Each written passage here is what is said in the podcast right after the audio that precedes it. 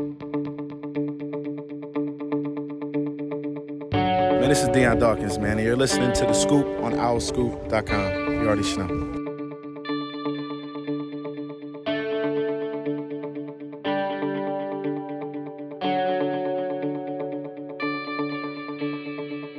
Hi, everybody. Welcome back to the Scoop, OwlScoop.com's podcast, season seven, episode 44. I'm John DiCarlo, joined once again by Kyle Gauss, Sam Cohn, Dante Colonelli, and Javon Edmonds.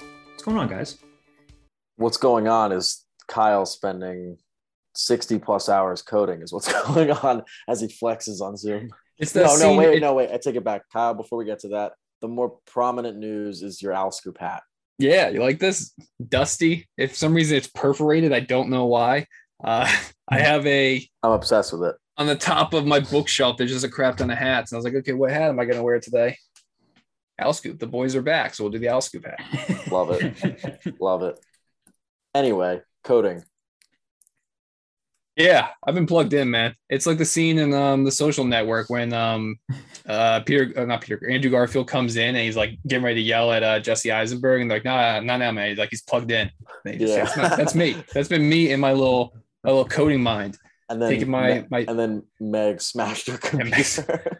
Meg, when I like show this to her, like she literally was just like, one, how much effort did you put into this? Two, how long before like you brag about this to somebody? And I was like, well, there's like eight people in the world that are gonna care about this. So let's find out. But yeah, so for those that aren't in the know, um, I took my Temple Sports database and I turned it into an app, which now I can carry in my pocket and I can go around and I can do everything I could do before without having to be in front of a computer or rely on Dropbox's terrible user interface. So it's good. A good, good couple days. Wildly impressive. That's why Kyle has every important Temple football and basketball stat that you need to know. It is for sale to the highest bidder. now it won't go public. You won't find this in App Store. You won't find this in the Google Play Store. But if you want, you individually out there want to buy this from me, please do. Please, ki- please just put me out of my misery with it. Take it away from me. What if what if Sam, Dante, and Javon and I collectively catfish you and say meet us at a certain point to, to talk about this app? You cat. I mean, I- I'm a married man. I don't think I'd fall for a catfish. cat, not a cat. you honeypotting me? Is that what uh, I what, what do you call what do you call trying to scam somebody in a non-dating type of way? Is that not a catfish? Is it Catfishing that's- is you like no catfishing is like you misrepresenting who you are, like lying, right? lying That's about what the we would be doing to lead you to, That's, otherwise, it's to just make a lot of scamming. money off. Like this you're just scamming me. What? Like you think like you're gonna pretend to be like I'm Sir Reginald the Fourteenth of like the Cambridge family, and I'm gonna go, oh, thank you of the no, we're gonna family. we're gonna catfish you as a crazy temple donor with a lot of money to buy this app off you. Mhm. Temple donor, a lot of money. Choose one. Which one is it? Ouch. my BS? My BS radar would go off immediately. Well, just keep your Here we are. table, That's all I'm saying. We're coming for your app. Um, I, I, I want to say thank you to everybody.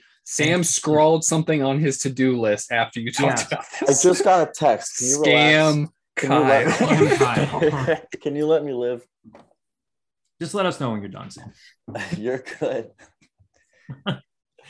So we'll be Is that a different Kanye poster in the background now? Like it's the same album cover, This but it didn't it used to be big? No, that not the one of your right shoulder, or it looks like our right shoulder. in the mirror. That- Yeah.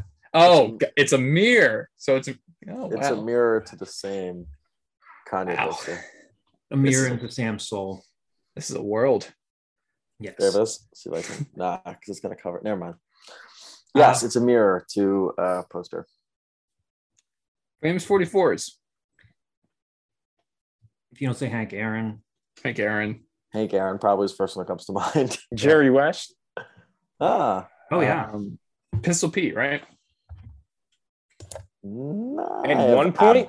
absolutely no idea. He had a high number. I know he had a high number. Oh, no. Yeah, he had 44 with the Celtics. Yeah. Oh, Reggie Jeff Jackson. everywhere else. And Mr. Reggie Jackson. October. Mr. October, which doesn't apply anymore because it goes into November now. yeah. Something that like you get a couple beers into my dad, he'll bring up. He'll get like upset that now the World Series goes into November and it, everyone's things. But Old it man. starts with Hank Aaron, right? At Yes. 44, sure. Yeah. Yeah. Yeah. I mean, this yeah. will and this will allow me to segue into something I want to say real quick. Um, we did not. I want to say thank you to everybody and appreciate your patience. We did not do an episode um, of the scoop last week, not because of the the summer break that Kyle's been uh, anticipating. clamoring for Was that the summer break that I've been clamoring for. clamoring for? Um, after a three plus year battle with uh, a rare sarcoma cancer, my father passed away last week, um, last Wednesday at the age of 74. And um, the, the scoop's something that I look forward to doing every week. It's, it's a, you know, it's an opportunity to see all you guys and, and interact with our listeners. And um, it's been, it's been a tough three years for our family. It's especially been a hellish few weeks. And um, just want to say thank you to everybody who called, emailed, texted, um, certainly all of you guys as well. Uh, you know, Kyle, Sam, Dante, Javon, Caden, uh, just love you guys very much. Thank you for um, all the support you guys have have given me. Um, a lot of you have asked, like, you know, how can I help? Um, if you if you have the means to do it, even if it's 5, 10, 15 bucks, please consider a, a donation to uh, the Sarcoma Foundation of America. Uh, if you go to curesarcoma.org, you can donate there. Um, there are lots of different kinds of sarcoma cancers. The, the, the kind that my dad got is uh, unfortunately a rare type. Only like 2% of the population gets it, which just makes me even, you know, more frustrated and angry and sad. But um, he was a wonderful, wonderful guy, wonderful human being, very unselfish, very quirky. Kyle knows that. Um, and I appreciate one of our listeners has a, a mailbag question uh, about my dad. So we'll talk about him a little bit later in the show. But um, I love him. I miss him. Every cliche in the world that could possibly apply applies in this situation. I'm glad he's no longer suffering, but I just can't believe he's not around anymore. But uh, the funeral was yesterday, and um, Kyle, Sam, thanks for being there, guys. I, I, love you, Javon. I know you told me you had a loss in your family too. I believe you said your your it was your grandmother's cousin. Yeah.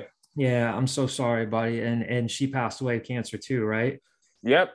Yeah, it's fuck cancer. Hate it, hate it, hate it. Um, and I'm uh sorry for your loss, Javon. And uh, but again, thank you guys. Thank you to all of you who listen to Scoop um for being patient and just for subscribing to the show. And um I've been saying I was talking to Jimmy Fennerty about this last night because he lost his father about a year ago a little more than a year ago, and he just had another loss in his family. And we were talking about wanting signs. And my dad was just such a, and Kyle knows this. My dad would worry about everything. He'd send emails, he'd phone calls, unintentionally funny stuff. And um, he was just such a presence. And I can't imagine not getting another phone call from him. And, you know, people look for signs if you believe in that stuff. And I haven't received any signs yet, you know, and uh, my wife felt, felt like she felt a couple here. And then we just not long ago, we were at, uh, we were having lunch at, um, at the landing where Kyle, I think you'd gone there a few weeks ago or a month ago with Meg and, and Jordan. And you go there and it's in Bala Cynwyd and you, you take um, a number to your table and that's where they find you and drop off your food. And we got number 44 and Chelsea was like, oh, that's supposed to symbolize angels being around you. And we grabbed number 44 and and then today is the 44th episode of, of season seven. Some people might think i'm nuts. Hey I'm, I'll, I'll take it. It's a little sign little sign from my dad. So uh, i had to explain to him multiple times what a podcast was. Uh, he was he didn't know what Scoop was and um, read it and, and read read articles and would ask about you guys. And um, but uh, just wanted to pay tribute to him uh, miss him terribly. And we'll talk about him a little bit later in the mailbag. Cause like I said, somebody was kind enough to ask a, a mailbag question about him. So, um, but thank you guys for just, again, being patient. We appreciate your support. Um, there's no good way to segue out of this. So, um, but I will tell you that again, we're looking back. Uh, I'm looking forward to getting back in the swing of things and got a lot to talk about football recruiting, basketball recruiting, um, mailbag stuff. We'll talk about Nate Pierre Louis, who is um, having a good summer, you know, in the summer league with um, of the Lakers and has been putting up some numbers with their with their G League team. Uh, but since we last recorded a couple of weeks ago, uh, Temple has added two more verbal commitments and Cole Skinner uh, from Point uh, Point Pleasant Borough High School, an offensive lineman, two offensive linemen, then Luke Watson uh, from oh god, what's the high school in Delaware? St. George, St. Mark's. St. Mark's. Marks. St. George is Yeah. one too, right? Uh, wait, what'd you say? St. St. George's what? Is St. George a high school as well? Sure. Yeah. St. George's, Delaware is an unincorporated. No, no, no, no. Yes. That's not what I was thinking of. All right, St. It's Mark's. in- there's one. There's one in Middletown, Delaware. St. George. There we go. There we there go. we go. Look at me. Uh, but Cole Skinner um, was down to, uh, you know, I think Temple was always kind of leading for his services, but, um, but uh, excuse me, Coastal Carolina was in there at the end. He official to Temple and then took an official visit to Coastal, uh, but had the chance to catch up with him, uh, talk to him about why he committed to Temple. So that brings Temple to one, two, three, four, five, six, seven, eight, nine. What are they up to? 12 verbals now? Three, four, five, six, seven, eight, nine, 13? Why can I not count? They are up to, to, to 13. Yes, 13 verbals. Um, little bit of a dead period right now. The coaches are on vacation, not on the recruiting trail. But um, again, we've said this before. I mean, it sounds cliche. You'll know more about recruiting classes two or three years down the line at the very least. But they now have four offensive linemen in this class verbally committed Eric King, Cole Skinner, Luke Watson, uh, and Kevin Terry. Um, and we'll play a clip here uh, for you from Cole Skinner. Again, a guy who has a pretty cool story, almost considered quitting the game a couple years ago during a sophomore season. He had a back injury, and he credits his trainer uh, for getting him back into the game. And um, now he's up to 6'5, 300 pounds, plays right tackle at Point Pleasant Borough, but he's, he's told me that he'll likely move inside uh, to play guard uh, once he gets to Temple. So I had a chance to catch up with him, I guess probably almost a, couple weeks ago now uh, when he verbally announced his decision on July 4th. But uh, here's Cole Skinner talking to me about uh, why he decided to commit to Temple. And there were a few different reasons, but um, here you'll hear him talking about uh, how Adam Klein played a role in, in his decision to commit to Temple. the thing that led me to Temple was the family mindset. Like I said in the last interview, they really preached family and um, sticking up for each other and being there for each other and holding each other accountable. And I, I really got to see that firsthand when I went there. Uh, even though it's a new coaching staff with Coach Drayton as the head coach, it was crazy to see how much the players have already changed because of him. Mhm. Um, I went there; they were amazing people. The the hosts that I was with were amazing. Um, the players really loved it, and I even asked because they might just be putting on a show for me, the coaches. So I was talking to the players, and they've had the one player I was with. His name was Adam Klein. He uh, he's he's a senior this year. He's a sixth year senior or a fifth year senior. Mhm. So he's right after the football season. And I asked him, I was like, out of your three coaches, because that's who he had. He had three head coaches. Who was your favorite? And he said Coach Drayton was, and he hasn't even had him for a full season yet. So that, that's just crazy on how a, a coach can come in and already be someone's favorite out of three coaches, four years. And that, that really just showed me like he really is like that. in addition to Cole Skinner, uh, Kyle talked to Luke Watson again, the uh, from St. Mark's. Uh, yes, St. Mark's High School uh, in Delaware.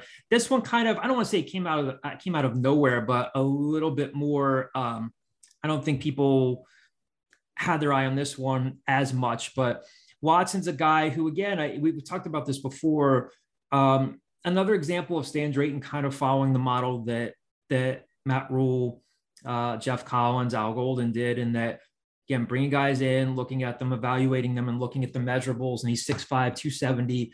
Um, you know, I think we've talked about this before. Again, I mean, not not that pe- not that football players aren't discovered and found in Delaware, but the football down there, it's not a hotbed of football like like other states are.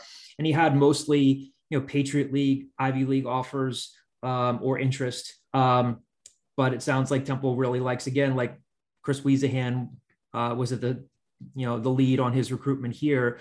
Um, Kyle, anything, you know, again, you can check out both of these stories on our website. Um, anything stand out from your conversation with, with Luke Watson before we play a clip here of, uh, of your interview with him? Yeah, I would say basically the same thing. Caden, cover your ears. But the reason that these guys don't get much attention is because they're playing nobody down there in Delaware most of the time. Um, it's not as high level competition. I mean, I think it's a very similar situation to Cole Skinner, where it's a guy that could stay on the outside, plays. He was an all-state defensive lineman and offensive lineman, could stay on the outside, could move inside. Feels like a lot of this class outside, maybe Kevin Terry, are going to end up being inside guys. Mhm. Um, we'll have to see if, if Watson pans out. And from what I can tell, despite going to the same high school and, and having the same last name, he is not related to Steve Watson, the Temple wide receiver that was a thousand yard receiver for the Broncos in the Yeah. 80s. Um, so yeah, very nice guy, like most of the kids that we interview um, and raved about Chris Wiesehan. So we'll play this clip here. This is from uh, Luke Watson's conversation with Kyle uh, on the day that he announced his verbal commitment to Temple. obviously great football program. The, the coaches, the new coaching staff coming in, uh, spent some good time with them.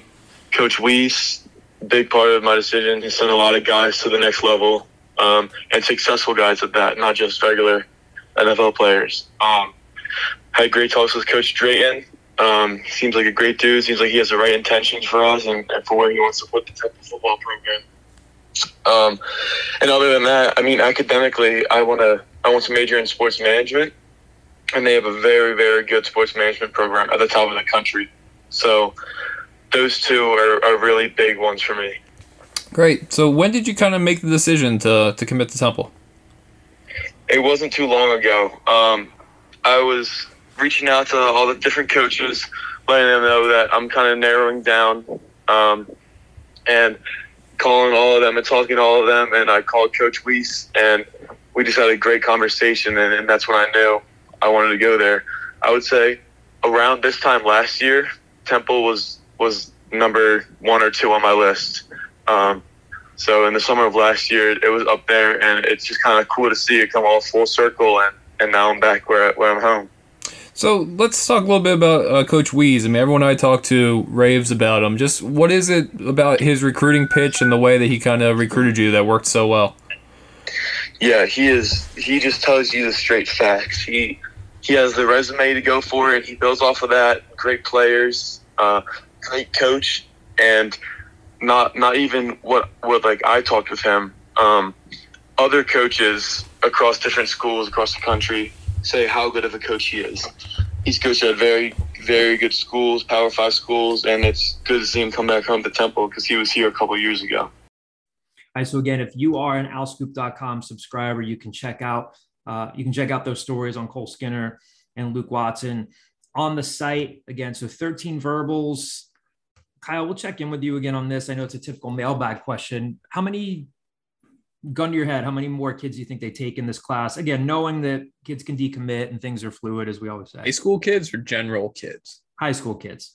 I think I, I still think 2022 is the number. Even if you look at the scholarship table, which is always available on to our subscribers on uh on our boards, you look at it and you go, hey, they only have you know eight scholarship seniors right now in that that free scholarship, which I think was originally slotted for Khalif Kemp, which I think somebody asked about later on. Mhm. So you say there's nine. Are they only going to schedule, or are they, only going to sign a couple? I think there's just so much turnover that you always just try to shoot to sign a pretty full class at this point and let it figure out. Even more so when it's going to be your first full off season as Temple's head coach, and there's going to be even more turnover than there probably usually is. So I'd say 20ish, and then God knows how many transfers. Dante, this might sound like an, an obvious question considering we, we watched some and, and covered some pretty bad football in 2021, but are you surprised at all that they are prioritizing offensive line with this class so far? Again, knowing it's not finished, but uh, surprised at all, or is this kind of what you expected in terms of their recruiting priorities? Uh, this is exactly what I expected. Uh, and as, as somebody who is also, uh, you know, air quotes covering the Dolphins, I had to watch a, watch a lot of bad offensive line play. Um, and honestly, like Temple investing this much, I mean, they had to do it. I mean, I think just from not only like a talent perspective, but also like there are guys that have that are going to leave that line. I mean, Adam Klein's played like every position, and he's going to be out of eligibility soon. Uh, you got to start getting those young guys through the ranks. So, um, yeah, this is not surprising at all. I think we probably would all agree that offensive line was maybe the weakest position on the roster going into, you know, Stan Drayton getting hired, and so it makes a ton of sense that they, you know, attacked it in the portal and then are now attacking it through recruiting as well. So again, keep your eyes peeled on the site. We'll always keep you up to date on latest recruiting uh, developments, both on the football and the basketball front. We'll get to basketball recruiting in a second, but um, we said we wanted to touch on Nate Pierre Louis and uh, what he's doing uh, in summer league so far. And you know, if you you watch Nate at Temple, you know what he can do. You know what he has problems with, uh, mainly his his shooting. Uh, but the efforts there, the defensive effort is there, the athleticism is there, and um, if you check out, Sam reminded us before we started recruiting that he did a story on Nate, and Nate um, had said he told you in that conversation, right, that he said, "I don't, I don't want to go overseas right now. I, my goal is to get to the NBA." So Kendrick Perkins gave him a shout out, and he's playing well so far in summer league, and we'll see if he gets a camp invite. Um, it'll be meaningful for Nate, of course, uh, to get to the NBA, but meaningful for Temple since, as Kyle pointed out, they haven't had a player from the program playing an NBA game since Lavoy Allen. It's been uh, way too long. So, what do you guys make of this in terms of you know how he's playing? Javon, you've been watching a lot of summer league ball, right? Yes, favorite time of the year besides the tournament. What do you, I mean? What do you think? I mean, have you been have you been watching Nate closely? I mean, obviously, again, you're familiar with the program and stuff. What do you what do you think of what you've seen from him? I think if Nate had a little bit more of a jump shot, mm-hmm. he'd have a great shot at training camp. You look at the Lakers all season moves and, and what they need young guys on the wing that can defend and shoot. Uh, he's young, he's athletic, he can defend. It's just the shooting part. Um, I think out of everybody on the summer league team, um, you look at the rookies, Scottie Pippen Jr., Cole Swider, Max Christie. Um, they're all the first ones in line for a camp invite. Uh, Mason Jones is right after that. Nate somewhere in that pecking order. He's like fifth on the list right now. Uh, I think it'd be a different story if he were a point guard more than a shooting guard, because then mm. we see the Lakers aren't too concerned with shooting at the point guard. They've gone from Rondo to Dennis Schroeder to Russell Westbrook. So as long as you can dribble and defend, they're fine with you at one. But uh, Nate's more of a off the off the ball guy, which hurts him at the moment. Uh, but I mean, we've seen guys improve their shooting as their career goes on. I, I, would not be shocked if within the next two or three years he gets a camp invite somewhere. Like I think he's going to be one of those Vanderbilt, Joe Young type guys who plays a few summer league years and finally gets a shot with a team. Um, but I, always happy to see you know an, an, alumni doing good, especially you know on my favorite team. Mm-hmm. Sam, what again? You you talked to Nate a little while back, and he had said, like I said before, like I, I don't, I could go overseas. I don't want to go overseas. What what stands out to you from that conversation? What do you make of the the recent you know decent play to, to successful play that he's had so far this summer? I mean, if you were to compile a list of places it would be the worst to, overreact to, Summer League is very, very, very high on that list. Um, it's awesome for Nate that someone like Kendrick Perkins, who's I say this cautiously, super plugged into the NBA, uh, to give him a shout out. He has obviously a huge Twitter following and um, and played for the 08 Celtics. So, but uh, so it's it's great for Nate to get that kind of recognition. Um, it looks like defensive, like he's he's doing everything he did well at Temple. He's that's translating to him doing really well uh, in summer league, and obviously he's he's made a name for himself playing in the G League. Uh, in terms of my conversation with him, uh, like that's now two years ago, uh, he said overseas wasn't really in the wasn't really an option for him. He didn't want to go overseas. He wanted he wanted to put everything into making things happen at the uh, at the NBA level, and he he feels he's an NBA player. I think it's worth noting that that was 2020. So his first time around really testing the draft, uh, he didn't get any in person workouts. All they had was film and, inter- and Zoom interviews. And he had said that he fully understands that he is not a good shooter and that that's his biggest knock and that he's that's not where it's not where it needs to be. Uh, but he said he felt like it was going to be like that much tougher for him in 2020 to be able to to make it in the NBA or to be able to kind of get those opportunities because he felt like, and I think this is I think this is true that uh, what he does well doesn't show, doesn't necessarily always show up on the stat sheet. Uh, he's a pest of a defender, and he's a guy that just works his tail off. And oftentimes, I think Javon kind of alluded to this, like that's really what gets you placed in the NBA as much as anything else. Obviously, you got to be able to, you know, do a lot of different things on the floor. But if to be able to to be able to put in that much effort on every single play is what separates guys who are good from guys who are good and make it. Mm-hmm. Um, so I, I, would agree with Javon that I think he he probably the way he's trending at least in the last two years, I think he's a chance to at some point maybe get a shot in a training camp. I don't know if he ever plays in an NBA game. I wouldn't be surprised if maybe he makes it on a two way contract or maybe he gets a chance to be at the end of the bench uh, for a part of a season or gets called up, you know, for a portion of a season. I think that during the COVID year, when there were a ton of call ups, I think the fact that he didn't make it then says a lot. Uh, maybe if that happened this year, maybe things would be different. Uh, you know, he's, he's obviously gotten a lot better, but um, I, I would, real quick, didn't the Lakers call up like seven dudes from the G League this year because of COVID? Did they? Wasn't this the like the COVID year for Lakers? Uh, like the- Austin Reaves was a two way. Stanley Johnson was a 10 day that got fulfilled as a full season. Mason Jones was a two way. Wenyen Gabriel was a full season thing. Uh, so it, it wasn't that many.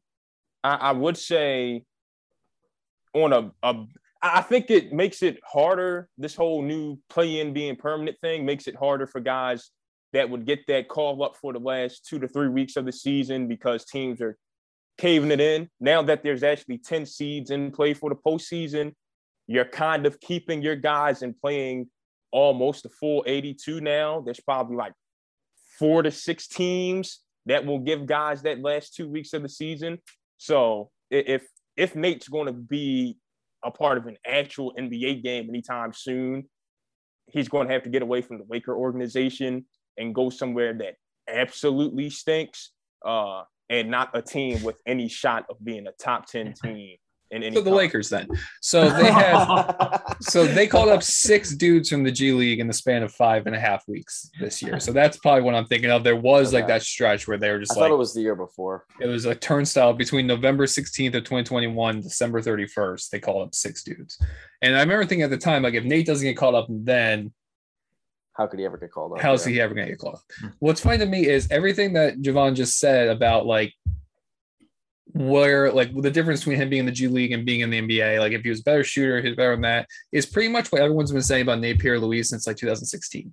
Like when people have been like, oh, if he had a jump shot, he would have he would have gone to Kentucky. He would have gone to like a Tennessee. Like he would have gone to a higher level if he had that in his game, but he didn't. And to play a little bit of devil's advocate, I, will echo everything that Javon said, where it's I'm I'm rooting for him. It's good when a Temple guy like this gets that spotlight and all those things hope out it really just feels like they almost copy and pasted Napier Pierre-Louis like two years further in. Like, yeah, you're two years more mature physically, you're two years better at basketball, but everything that you're still kind of struggling with, you're still kind of struggling with. Mm-hmm. So, yeah, I, I, I would have expected maybe his shooting got a little bit better over the last two years, but it doesn't seem like it has. I think at the end of the day, um, gotta gotta give some. I mean, obviously, he's in a position where he's able to kind of bet on himself, uh, but good on Nate to to kind of get to the point where he was like, I am not. I know where I want to be, and I'm all in on Plan A. I have the utmost respect for someone willing to willing to put themselves. That, that's a very uncommon thing. A lot of a lot of guys, a lot of guys that get to the point where like they they'll play in a summer league or they'll get a chance to G League team, and then they realize the NBA is not in the cards. They'll go play overseas and then try to come back. That's right. the most common route. Nate has said, "I'm going to stay here until I can, uh, until I can playing uh, until I can try to get to the space where I can be in the NBA. So utmost respect for Nate. I you know again hope for the best for him. It would be it would be cool to see him get an opportunity. But uh, yeah, Kyle, as you mentioned, like until he gets like a until if or if or when uh, he's able to get a legitimate jump shot or like a legitimate shot at all, um, then it'll be interesting to see whether he, no pun intended, gets a shot. Yeah, to play off both those things. I mean, obviously it's a completely different scenario, but there's some similarities. Like you see in the NBA, like even if you're an elite, elite defender, Matisse Thybulle couldn't play in the playoffs because of your such liability offensively and because you know you weren't vaccinated. Uh, like that you like they you one way player doesn't necessarily just mean like okay they're a liability on defense. You can be a liability on offense, and he was an absolute liability on offense to the point that he gets out of the rotation. Uh, I, I, will say to that other point about kind of choosing your own path there's been a little a recent string of Temple guards and Temple players that have kind of you assume they were going to do one thing and they did the other. I thought Khalif Wyatt was going to play overseas for 18 years. Yeah. Like I thought you would see 38 year old Khalif Wyatt in Ireland just dropping 35 on some dude, but he made the decision to put his family first. At one point, he had a daughter. Says, "Hey, I want to stay home. I'm done with this being overseas thing." Shizz Alston looks like he's going to do that at some point. He's talked about how he talked to you about how he wants to get into coaching in a couple years. He doesn't want to play until he's 35 over there. Even Lavoy Allen, Lavoy Allen retired because he had a he had a child. He had knee problems too, but he gets he gets a kid and he says, "Look, this isn't worth me hopping around the G League or going over to Iceland for whatever. I'd rather just be with my family," which I think is something that's pretty commendable and goes against kind of like the standard guys just chasing paychecks, which Yeah, is what well, you I see a lot of those Euro dudes do. Overseas is great to the point of like you do get paid to play basketball. You get paid to be Assuming to- the to checks the come in. Yes. Yes. Yeah. Uh, you're you're getting paid to see the world. A lot of those guys are getting a lot of things for free. Yeah. Whatever that check looks like, it's like you know they're not paying for housing, they're not paying for a car, they're not paying for meals, but they're getting whatever that check is to go play overseas. But to be gone ten months out of the year is really really hard. And you know, guy Khalif Wyatt played nine years overseas, um, and then had a daughter a couple weeks ago.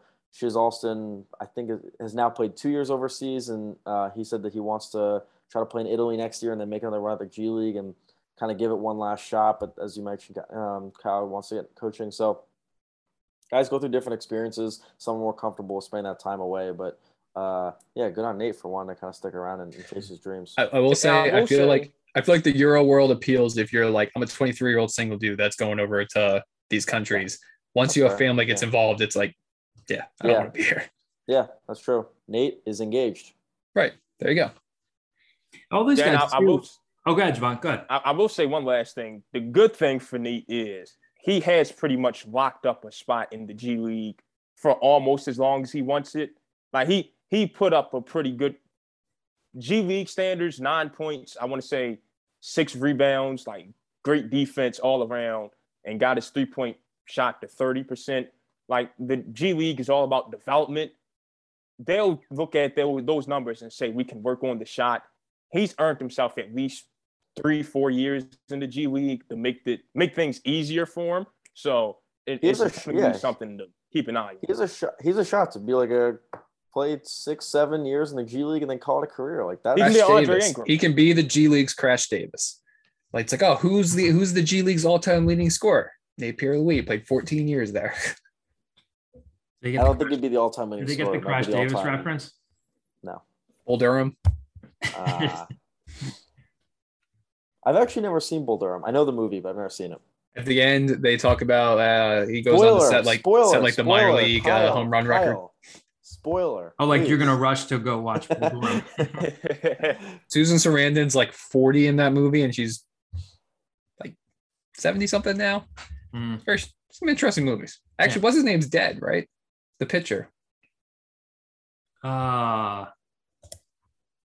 no. Uh, Wait, this Tim Robbins. Tim Oh, Robbins. Tim Robbins. Tim Robbins is very much alive. I don't Yeah, I know was gonna say. As soon as you said dead, I was like, Tim Robbins is alive. no, Tim Robbins is alive. Who am I thinking? of? Um, I don't know who you're thinking of. You thinking of the pitcher from Major League? But he's alive too, right? Uh, Which pitcher from Major League? The old, the old religious yeah, guy, old guy. or Charlie just- Sheen? No, Charlie Sheen's alive. Um, not Ricky Vaughn. Who's the guy? The, the guy who relies on all the the old like the the like the really religious guy who does like Crisco yeah, on yeah, his yeah, thing. yeah. I don't know. I, I don't even know the actor's resume. where we just I know him as the guy from like standing around riffing on names we don't know. Um, but yeah, um, so Kyle pointed this out in his article. And last night's win, uh, getting back to some numbers, Nate started for the Lakers, finished with 10 points, seven rebounds, and assists, and a steal in 13 minutes, shot five of six from the field. Um, and Kyle pointed out, like, his thing, at least, and again, I'd be lying if I said I've been watching his games because I haven't, but it sounds like a lot of his a lot of his numbers are like finishing through contact, like going to the rim, which I think I would say even that might be a good um, thing that he's developed about his game because I think he kind of, you know, I think he kind of regressed a tad bit where that was concerned. At least when he came to Temple, it was like, yeah, all energy, all defense. He can finish around the rim. He can't shoot. We can see that he can't shoot. I don't even know that he was terrific in finishing around the rim in his last season. If he's made some progress there, then that's certainly good because again, he's never going to be confused. Like Javon, I agree. Like they might be able to develop a shot a little bit more, but he's never yeah, he's never going to turn into to Steph Curry or anything like that. But if he can finish better around the rim, that might give him a little bit of a better chance. And so moving along to uh, another piece of basketball information here, getting back to recruiting. Uh, Temple recently offered Zion Stanford the first team All Catholic League selection uh, from West Catholic. They had a great season. They tied for uh, a share of the Philly Catholic League crown. Of course, uh, Neumann Goretti eventually won the Philly Catholic League, uh, being Roman Catholic, right? Yes. And uh, they got to the, I guess, like the quarterfinal round of the 3A state tournament. Uh, but Zion Stanford, another guy who um, I think we talked about him on the last episode of the Scoop, but a guy um, I, I, imagine him as a guy that Aaron really likes, a tough, gritty guy who has just continued to get better and better and better. Um, averaged 14.8 points, 5.4 rebounds, 2.3 steals, 1.8 blocks per game. Uh, shot almost 60 60% from the field. Uh, a much improved defender. Uh, he has offers from St. Joe's, Drexel. Uh, is playing his AU ball with Kalo Elite. Had a, a good week recently uh, down in South Carolina. Either I think Fordham and LaSalle either have offered him now or about to offer. Um, but again, one of the one of the best players uh, in the city. Um, so I talked to him uh, for a story that you can read uh, on the site um, about his Temple offer, about his recruitment. Uh, again, so if you're an Owl Scoop subscriber, you can read that story. Um, a few days earlier, I talked to um, to his coach, uh, West Catholic head coach Miguel Bocachica, um, and gave me a really good scan of Zion's game. Again, he's he's about you know, 6'5, 195 or 190, uh, like a small forward type, but it just keeps getting better and better. And um, I would say Temple probably has a very good shot of getting him. We'll see. Uh, again, he told me that he's probably looking to commit before his senior season starts. Um, but here is a clip of uh, my conversation with Miguel Bocachica talking about uh, Zion Stanford's game and um, you know just how he's come along as a player. And again, uh, we'll play this clip for you. I would this I mean I've been describing him lately as a uh, he's a dog with skill. So first like the first thing you see is his is his body and how big and strong he looks. And then the next thing you see is, you know, the skill, you know, to be that big and to be that strong. Mm-hmm. Um, he can do a little bit of everything. But he's a dog. He's a dog on both ends. He's for me, he's someone that, you know, scores the ball a, a lot for us. Mm-hmm. But then he's also the guy that when we need him to stop the other team's best guy from scoring, you know, he does that too. So he's just a dog first. Um, that's just the Philly in him. Uh-huh. Um, and then he's just he doesn't miss a day. So his skill and his talent level is really there as well. All right. So again, we'll keep you updated um, on Temple Temple's basketball recruiting efforts. Uh, well, another thing we want to kind of preview for you guys, something we're going to try to have some fun with is uh, and Mike Mudrick and I did this years ago. We did a a Temple basketball. Sam is the the Tiger Woods. Uh, I'm hyped for the fist. What are you gonna say, Kyle? No, I'll wait till you announce it before we. Uh, so we're gonna do like we're gonna do a Temple basketball all time uh, draft. I don't know if we're gonna draft teams of seven or eight players, maybe as a, as a nod to John Chaney. Real quick, I wanted to do like sixteen. I were like 15. I wanted to do like full rosters. Like I think 10 See, or 12. Can, that surprises me because I love you to pieces, but sometimes you're like, we got to get in and get out of this. I did not think that you would want to go that deep. If you want to draft like fully fleshed, you know, 13 Look, guys, let's do, do football. We'll draft 53 man rosters. I don't care. Like we'll, right. we'll go deep. What I was gonna say is you wanted to do this via like an Excel sheet, which frustrates me. It takes away the pageantry of it. Like I wanted it to be like, you know what? With the fourth pick, I'm doing this. Like I wanted to announce it. I wanted to be able to trade picks. That's a big thing to me. I want to be able to trade if, picks. What if we what if we do it? Yeah, I'll, I'll do that. Like if you guys want to get together, we just got to carve out the time. It doesn't have to be together. You can do it via anything. Doesn't have to be like, oh yeah, I went and entered my. So we're doing this. So if you guys want to do this like a fantasy football draft, and it'll just be a Temple basketball draft. Can yes. you call up a local bar and get like a like when you call up to like a fantasy football draft and they give you like the happy hour specials for the day? oh, oh, this is becoming a trend. This Temple all time basketball draft. We bring out bring out the uh the big board. People are putting the stickers like, oh man, why can't I why can't I find Scootie Randall in here? don't worry, I don't have a Scootie Randall sticker. it's the 15th round. Javon's gonna call us up and be like, guys, I found a place like best crab cakes in the city. This is where we're having. Oh, Somebody's gonna be the guy that shows up with like the fo- fancy football magazine that's already out of date, and they're gonna be like, Mark Macon's not playing anymore. This thing is really outdated. Oh, he started playing years ago.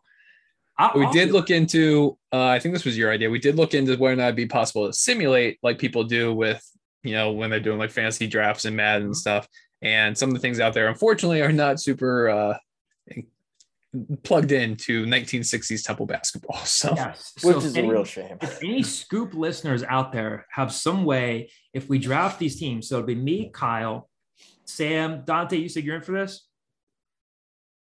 You're on mute. Dante's muted. I am on mute. Uh, yeah, no, I'm in. All right. Let's so do it'll be the five of us. Caden said he's in six. Mike Mudrick, my former assistant editor, is in. So it's gonna be like seven of us drafting. Sam Newman, maybe? Did Sam say he was So in? Sam He said for the eight people. Um, he's too busy storming the south right now yeah. my, my dude's been all over the like america over the last couple weeks and he's down in georgia right now yes, came up to Philly, met his girlfriend Wilson. newman's person. march to the sea Yes. Um, so be eight of us. So if anybody out there by any wild chance has a way of like once we draft these eight teams, if you have developed some sort of software that could simulate which of these teams would be best if they played in some sort of round robin tournament. Let what was the know. old like game where you would roll dice to figure out baseball Stratomatic? do you think there's stratomatic temple basketball Oh God, I would love that. that brings I, I played so much Stratomatic when I was a kid. I didn't even know people would know about Stratomatic. it was a pretty popular game Before No. you said the before you said the baseball part, I thought you were talking about the game Risk. Love the war- risk The war game. Yeah. Oh yeah, no, I love. Risk. I I haven't Yeah. probably, probably haven't played in ten years, but actually no, I used to, I downloaded a, a mobile version of Risk like five years ago. Just would play it while taking a dump. Like I'm gonna storm Nice. Australia. I used to play that game with my friends in Look on middle school all Javon's face time. right now. There's something to be said. I, Look. have just been where Kyle is right now too Look. many times. I got a two and a half year old. I got a two and a half year old. I'm a couple weeks away from a newborn. If you don't think that I'm just like reveling in those moments where I can go into the bathroom for 25 minutes, you're out of your Get mind. your piece. I, I Yeah. hear you. Well, You're out of your mind. my wife says that all like she, she's like, do all guys do this? She's like, you'll disappear and just like just sit there. You read. I'm like, yeah, I read. I I crossword puzzles. Play Wordle. The yes, Wordle. or Weddle. I've been doing Weddle a lot, the NFL version. That's fun. Ah, Um, Weddle's a good name for it. That's yeah, funny. it is good. But I was doing the thing where I was putting my head down on the uh, like the sink in front of me, the drawer in front of me too much, like while looking at my phone, and I was getting like a, a mark on my head. So I cut a piece of foam that I put Oh on the God. pull-out drawer, so Oh that my way when I lean my head down to look at TikToks or play Risk, I'm not I'm not coming back with the mark. Wait, we're not skipping over this. Kyle, you're on TikTok? Oh yeah, big TikTok. I'm not TikToking, but I'm on TikTok. Like yeah, I yeah, yeah. Yeah. Huh. Kyle's yeah. TikTok Good for you. I has to be I uh. I actually deleted TikTok as my New Year's resolution. I'm on it too much. Yeah. It's insane. You can just sit there for so long. And I will admit, when I was flying home from LA and I had that brutal layover, that was the only time this calendar year that I have said, "All right, I'm gonna do it. I'm gonna re-download TikTok." I probably shouldn't be on TikTok. So I used to give people a lot of guff about people my age being on TikTok. I think there was even an NBA player, an NFL player was like, I don't trust grown men that have TikTok installed. And for a while, I used to send that quote to people. And now I'm just fully in it. It's a fantastic app, but it will destroy your, I don't know, your day, and I like it just takes up so much time. We'll Whichever way the your- algorithm Your takes you that day. span. The algorithm can take you on like a perfectly like I get a lot of like home improvement stuff. I get like a lot. I get Okay. plumbing TikTok for some reason. Like, hey, this guy's replacing this, and I watch that. And then some days I'm like, oh, if my wife walked in, she would think I'm like having an affair. Like these TikToks are like two different paths depending on how your day is going. Great recipes sometimes. Yeah, food TikTok, great. People, I see people doing like um, overnight oats. I've never done overnight oats in my life. Maybe I'll do overnight oats. And then the next thing, it's like, yep, that's going to be used against me, used against me in the litigation to determine our child custody. Yes. Why, Kyle? Meg doesn't appreciate oats. so anyway, we'll uh, at some point we will have the the results of this uh, Temple basketball all time draft. We'll, we'll draft the choose the draft order randomly. Sam, didn't you say so? You before we get into the mailbag here, you talked to to Khalif Wyatt recently because he's coaching the Yes. the, the Big Five T, uh, TBT team. This that is a great story's not out yet, or did you? Did I miss the story? The last couple weeks been a blur. Is that story out yet? Is the Inquirer story out? yet? No, No, So I me- it today. It's supposed Look to at me advancing content for you.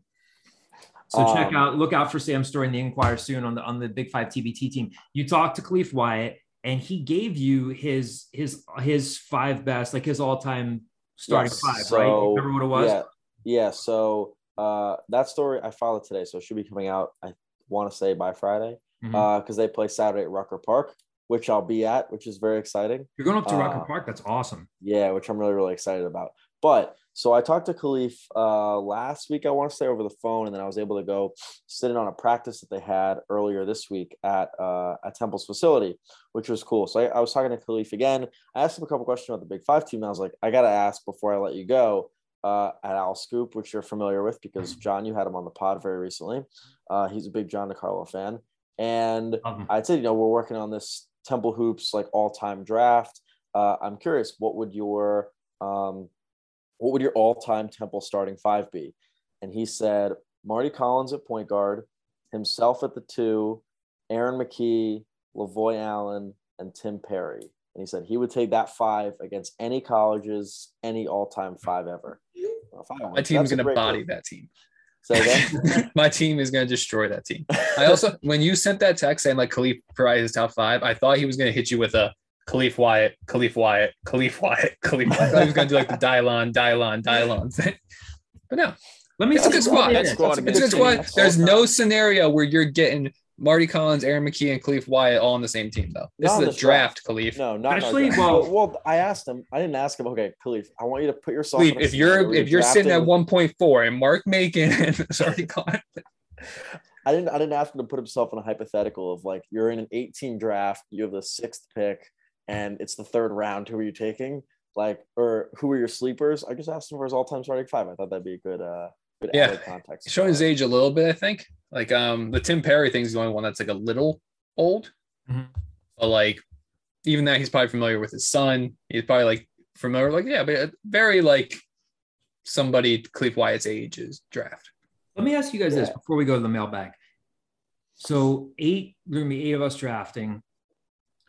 As we prepare for this this draft, and now we're let's we're concocting a, a larger thing here. Is there, if you're making your your your spreadsheets, your your your cheat sheets, is there a consensus number one pick in this draft? And if I- so, I think so. Michael, here's the question.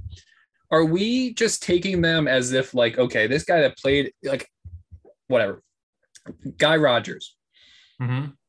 Are we just assuming that he can play in like 2022 or are we saying like no well you look at what guy rodgers fast forward like does his game translate like how are we viewing it then we should have and we should have the Sonny Hill. Basketball we watched. He would adapt to it. Yes, I'm just- I, I hate that conversation. I'm just saying- no, I- I'm I just saying- hate that conversation. This is yeah. this, this is he what I would. wanted. He would adapt to it, but he didn't. Have But to what level? I am conducting Like- the orchestra right now.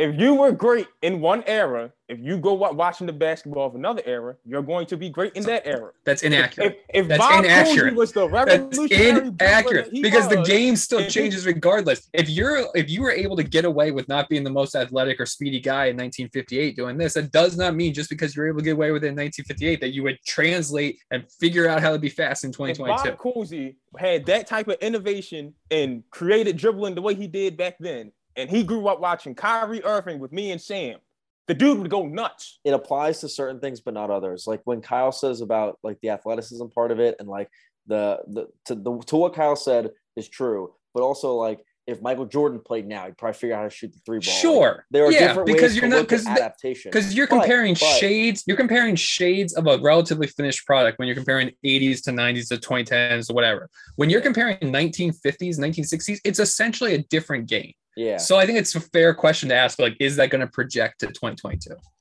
Well, it think- depends on the players. Like the normal Joe Schmo, I'm not giving that benefit of the doubt to. But if there's a guy that's like the an all-time great, I'm giving him that benefit. Yeah, I'm not. I'm not questioning whether or not Michael Jordan would be able to play in 2022.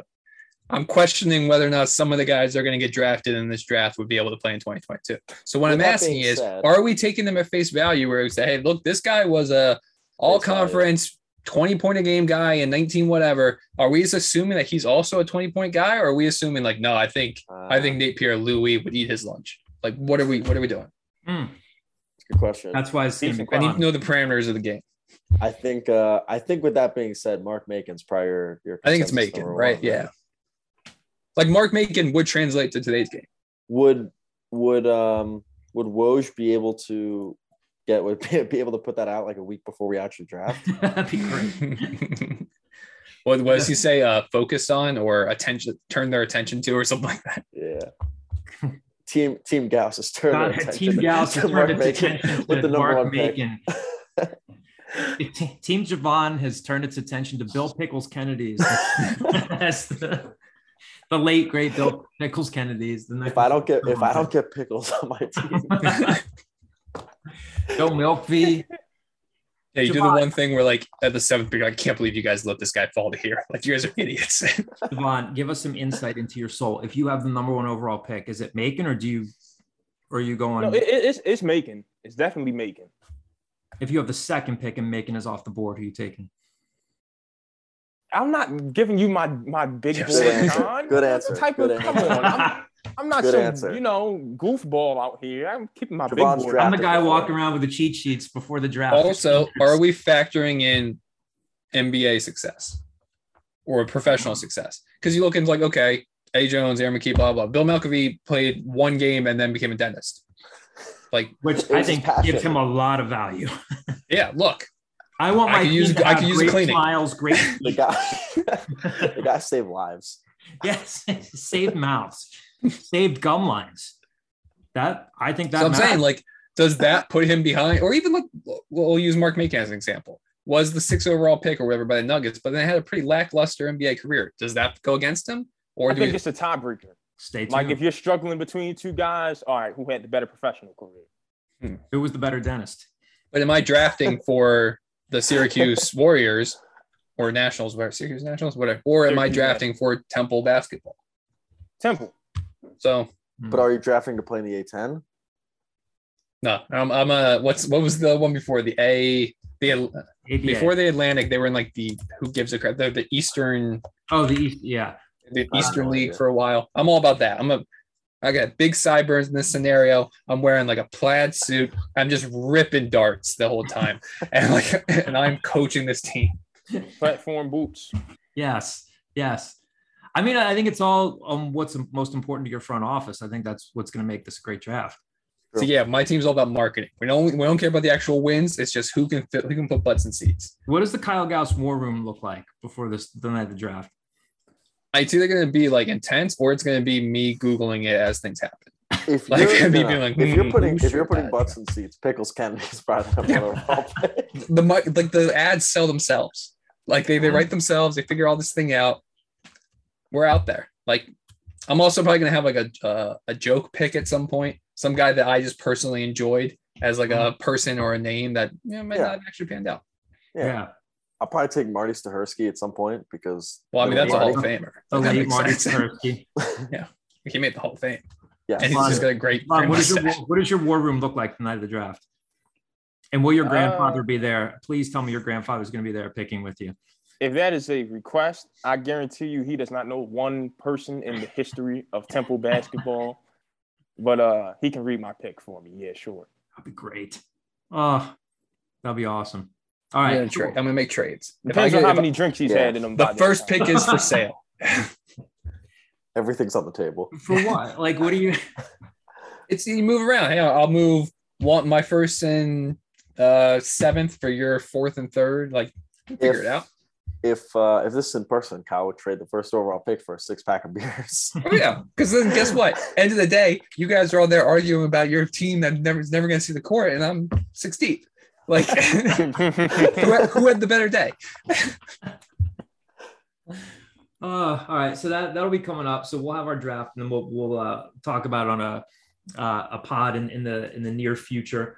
Um, so we're looking forward to that. Um, let's go to the mailbag. We had a few questions here, a couple from the message board, a couple from Twitter. Uh, first one from one of our Owl Scoop subscribers. Oh no, sorry, this one is from Twitter, uh, from Hoop Fan Al. It's the Twitter handle. Have any of you watched uh, Kur Jongkuch play for Team Canada? We'll, we'll tip this one over to, to Sam.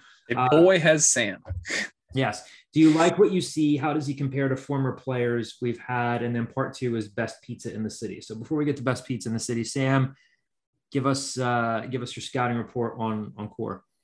So I saw him play uh, first game, and then I didn't catch. I caught very little of his second game against Team USA, um, and from I'll say people I've talked to, uh, and between watching over those two games, I think the biggest thing about Kur is it takes him a sec to kind of ease into, especially kind of going to play for Team Canada and and jumping into games quickly. Um, he's not one of those people that will go out on the floor and just immediately be the most confident guy on the floor and you know shoving guys around. He uh, he takes a little bit to to kind of ease into the space and and work in the flow of the game. Uh, so the game that I saw, he had only played. I want to say it was six ish minutes. Uh, he only had one bat. He, he made his only basket in one or two fouls. Um, he might have had one rebound, but he didn't play that great in his first game. Um, admittedly, he didn't. He didn't look that great. Uh, he didn't do anything particularly well, but he was kind of just filling space on the floor and moving guys in in the interior. Uh, struggled to defend the interior, just kind of a step slow on a lot of times. Um, getting out to defend guards on switches, whatever. The I, I can't remember the team they played off uh, off top of my head in that first game, but um, they were really attacking him on pick and rolls, trying to get him to trying to get Kur to switch onto their guards. But that being said, he looked a lot better in uh, in the second game against Team USA. Um, and from what I've heard, a lot of that is because he just felt a lot more comfortable, kind of with the team, with his role within the team. He had played double digit minutes. Uh, you know, his point totals went up, his rebound totals went up, pretty much every stat went up, a couple assists, whatever. So. Uh, I don't know if I have a great comparison. Um, it's a good question though. How does he compare to former players Temple's had? Uh, I don't know if I have a great comparison off top of my head, but he's got the size. He's able. He one thing I will say, he sees the floor really well. Uh, he's able to kind of move around the um, the two blocks and, and the elbows uh, and the elbows well. He's physical, but um, yeah, I would say that's my that's probably the biggest thing that uh, I've seen and heard is that he he's the kind of guy who will isn't like doesn't have the utmost confidence the second he steps onto a floor, um, but he's someone that can that can make an impact. That is not what you want to hear about your grad transfer big, who's probably going to be starting for you is that he doesn't have the most confidence when he first sets uh, touches the floor. Yes. Yep. Lob City. Yes.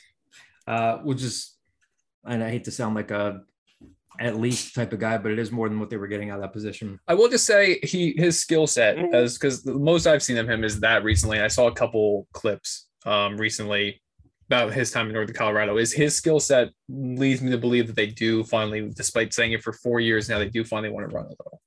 Like he can, in theory, be successful offensively running. All right, part two of that question: best pizza in the city, without going too far down the rabbit hole on this one, because there are a ton of options. Dante, you have any uh, I will say that the best pizza I've had recently in Philly was at a place called Emmy Squared on South Street. Uh, it's Detroit style. It was really, really good. I don't know what the best pizza in the city is. I feel like I haven't tried it enough places. I lost two years of living in the city to COVID. Uh, so I feel like I'm very much behind. I've spent the summer trying to catch up. That's the best pizza I've had recently. Sam, Javon, Kyle?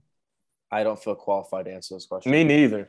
I'll say when I lived in the city, I wasn't in a place financially, emotionally mature, maturity wise to appreciate like gourmet pizza, right? I'm just going for like I need like bang for my buck pizza. So I don't feel like I can give a great answer for this. Um, not just pizzas. Pe- absolutely not just pizza. Like a perfect example. Like I could get pizza while like delivered to my door relatively cheap. In the general area, um, Vault Brewing Company up in Yardley does a phenomenal buffalo chicken pizza. They use like brown sugar with it, so it's like sweet and spicy. That's great. Um, the Pizza Box, which is an Ambler and Glenside, phenomenal pizza. Um, in the city, if you're just looking for like bar pizza, like Chicks on Washington is a solid place. Um, but yeah, I, I don't know if I'd know like the best of the best. And what you call it on Passyunk, Maros, Maros. Maros is good. I have, I mean, I can't say I've tried more than a few times. Anytime I've tried to get pizza at Angelo's, I can't can't get through. Have looked at the lines and said no way, no how. But people rave about their pizza. Um, uh, Marra's is great. Pizzeria Beddia is great. Pizza Brain's great. Um, Celebre's Pizza down by the stadium is, is pretty good. Um, I loved uh, Franco Luigi's down by uh, where I used to live in South Philly, down by like 13th and wherever that was, near Victor Cafe. They're closed now. I love their pizza. Uh, but yeah, haven't done Angelo's, haven't have, have never been to Tacconelli's. You know, it's just one of those things. It's fun to debate. Like some people say, "Oh, it's great, it's overrated." Santucci's is good. I know they have a few different locations now. Um, yeah, if you want to stretch a little bit out outside the city, we're not too far from Pica's and Upper Darby. They're kind of like kind of like Santucci's. Um, I don't know. I'm sure I'll forget something uh, as I as I think about this, but uh, good question there. Next one from the message board from McKee One is the screen name. Thanks for taking my question last week. I really enjoy your podcast. Thank you, McKee One. Uh, this week's question: What's the story with defensive end uh, Khalif Kemp? Is he no longer in Temple's plans? I don't think he's been in Temple's plans for six, seven months. Uh, I think we reported back at the time with signing day, there was a chance that he'd sign afterwards. To be honest, I'm not going to sit here and pretend that like I've done a lot of digging on Khalif Kemp over the last couple of months, but my knee jerk reaction, like there was something that prevented him from being eligible back in February, which is why Temple did not sign him. And my gut would tell me that going to four high schools in four years is not a good recipe to NCAA eligibility. Mm-hmm. There's probably something with his transcript that would benefit him to go to prep school or or JUCO. Mm-hmm. Um, final question here. Uh, this is from uh, this is the question I was referring to at the beginning of the show from Mike TB31 is a screen name, one of our, our longtime subscribers. Uh, appreciate this question. Tell us about your dad's relationship with Temple Athletics. Was he a football guy, basketball guy? Neither. Uh, told you to follow a real team like Penn State. Uh, memories of my Central PA family members. Uh, continued prayers to you and your family, JDC. Appreciate the question. Um, I'll try to condense this. Um, he rooted for both teams. My dad went to Drexel. He didn't go to Temple. My brother went to St. Joe's, but my dad just kind of became a Temple fan over the years. Um, some of my memories, I, I, again, I was talking to Jimmy Fennerty on the ride home uh, from Downingtown out to Havertown here last night, and uh, again, we were talking about that feeling of like, oh my gosh, I'm never going to talk to my dad on the phone again. And, and I feel bad because Jimmy, obviously, his, his father was a, a legendary high school coach and they were super close. My dad, I don't know if it's just like the, every male sports fan in their mid 60s to mid 70s goes through this. Like my dad's most common complaint, whether he was watching a Temple football game or Temple basketball game, is if they had what he felt was a comfortable lead at the end of the game, I'd get a text from him. Why is PJ Walker still in the game? why is Lavoy Allen still in the game? And I would just say, Dad, basketball teams can make runs. And he, I'd get something back in all caps. He is going to get hurt. It is not worth the risk. And I was telling, I was telling Jimmy that last night. And who's their leading scorer? Done right. They got to get him out of there. I'm like, Dad. Again, teams can make runs. I mean, that that's something that will stick out to me. Um, uh, drove out the first time they played out at Notre Dame uh, made that drive with our friend Nick Menta, who used to work at Comcast Sportsnet. And uh, we, my dad knew that we were driving out to Notre Dame together, making a road trip out of it. And my dad was trying to give directions and he referred to the, to the GPS as the voice lady. the voice lady will tell you to go this way. That is an area that gets tied up with traffic. I mean, he had stuff printed out and Nick, I told Nick about this stuff and he had to see it to believe it and was just crying, laughing. Um, the other uh, I, shared a story yesterday in my eulogy about him about him calling up 97.5 the fanatic um, that you know, I told him never to call in if I was on the radio, and I didn't even tell him I was going to be on, and he called in and embarrassed me, but I love him for it. Um, and the other thing that stands out to me, and this just is just how he was, and it's why I love him. Like he would just, he could be quirky, he could be a pain in my ass sometimes, but he just was always your biggest fan. He was like this with my friends, and um, it, the, the year that they were in the NIT and they played like that 11 o'clock in the morning game against GW. What year was that? How 2014 ish? I forget. Uh, 20, yeah, 2015. It was Will Cummings' uh, senior yeah, year. they thought they were going to go to the tournament and, and he was so excited and he was like, I'm going to go to that game. We'll go, you know, if you're covering the game, how much time do you think you're going to need afterward to write? And it, we'll get lunch afterward. And he went to the game and so he after the game walked down to press row and you know the little placards that we get that tell you where you're sitting.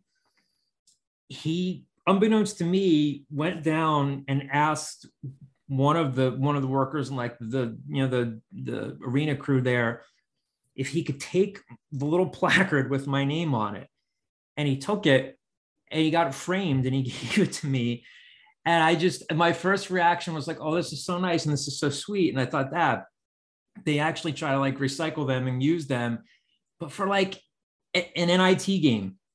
And an nit game on a saturday you know 11 a.m game and that was like a big deal to him. And i still have that framed upstairs because that like in the grand scheme of things no disrespect to that team team always wants to go to the ncaa tournament. That team had aspirations to go to the tournament. They're in the nit my dad's main goal after that game was to go down and grab this thing and say johnny's gonna like this and he got it framed for me so those are the things that that that stick out about him he was just he was great. I know he he got a big kick out of out of Kyle. Kyle um, Kyle got the the fat head on of me at the at the Phillies game, and and he was like, I forgot about that. I kind of forgot about that. how's your buddy Kyle doing? How's your buddy Kyle doing?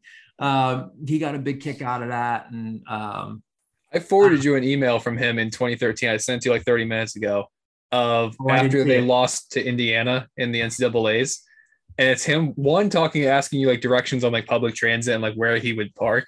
And then it's also him talking about like heads up, we will not be discussing this game at Mom Moms. This is the most heart wrenching, heart uh, gut wrenching game I've ever witnessed. And he, he increased the font to like 32, bolded Wait. it, underlined it. Like wait, it's, wait, wait, wait, it's a wild email. wait. It's just wait. An all-time Big John email. I gotta read this. Why is the subject line Hamilton Because he starts off by asking you about like how to get to New York for Hamilton. All right, I'm going to read this because why not? Because I love you, Dad. I'll close out the pod this way. So Kyle forwarded this to me. I need you to take a moment today. Dot dot dot dot dot. I'll say this real quick. At the luncheon yesterday, my brother read a couple of my dad's old emails, and this is an insight into my dad's mind. Yeah, March 26, 2013. Subject line Hamilton train station. I need you to take a moment today, or no later than tomorrow, since I know you have to hustle over to your class tonight. I asked you last week with a voicemail to send me an email with every bit of detail as to just where to drive next Thursday and get to Hamilton Station and get on a train to get me into New York City no later than say 8:30 to see Burlington Coat Factory. Lord knows what that's about. Uh, probably for his job. Please take me from the New Jersey Turnpike. Dot dot dot dot dot. And I plan on trying to get to Hamilton, say no later than 7:15. Questions: Do they take credit cards or only cash? Which station do I get off at? How do I get to that particular station that I said I don't lose time in finding it? I do not want to drive up and either take the tunnel to New York City. My appointment there is at 9 a.m. sharp next Wednesday. Send me every detail on this email account, italicized. As to the game, long ellipsis. I do not plan on talking about it over Mamam's on Easter. It is probably it is probably the most gut-wrenching game I witnessed, including the losses as a 1970s fan of Kenny Stabler. Kyle, The R, the The R R- being regular font is great. other than regular font. I told mom I felt bad for you in terms of all of your subscribers coming to you on Sunday and perhaps even now. Again, we can't change the outcome. Let's not talk about it. Love Timothy's grandpa. Go Temple. Timothy is my is my nephew. Oh, I had forgotten about that. That is There was like a stretch So of a he's couple talking- years. This is, the, this is the Temple, Indiana, Khalif Wyatt, Victor Yeah. Depot game he's talking about. There about. was a couple. There was a stretch of a couple years game. where every email your father would send to you, you would then just send to a group of like ten people, like, yes. "Look at this." Oh my God. That's Uh, great. Uh, yeah, there was one that my, my buddy Greg shared at the, at the luncheon yesterday where my dad wanted to, he had to work up in North Jersey that day. He was in sales and he wanted to watch the Temple Cornell game. And it was all about him being frustrated about the Temple Cornell NCAA tournament game. Uh, he was one of a kind. Thank you for sending that, Kyle. I forgot about In that. fairness, that game was awful. it was awful. Cornell game. and uh, to the beautiful Jacksonville for that game. Anyway, love you, Dad. Uh, thank you all for taking the time to listen to that email and getting uh, some insight into the the mind of the late great uh, John Anthony DiCarlo. And uh, thank you to all of you for listening. And uh, we will talk to you soon.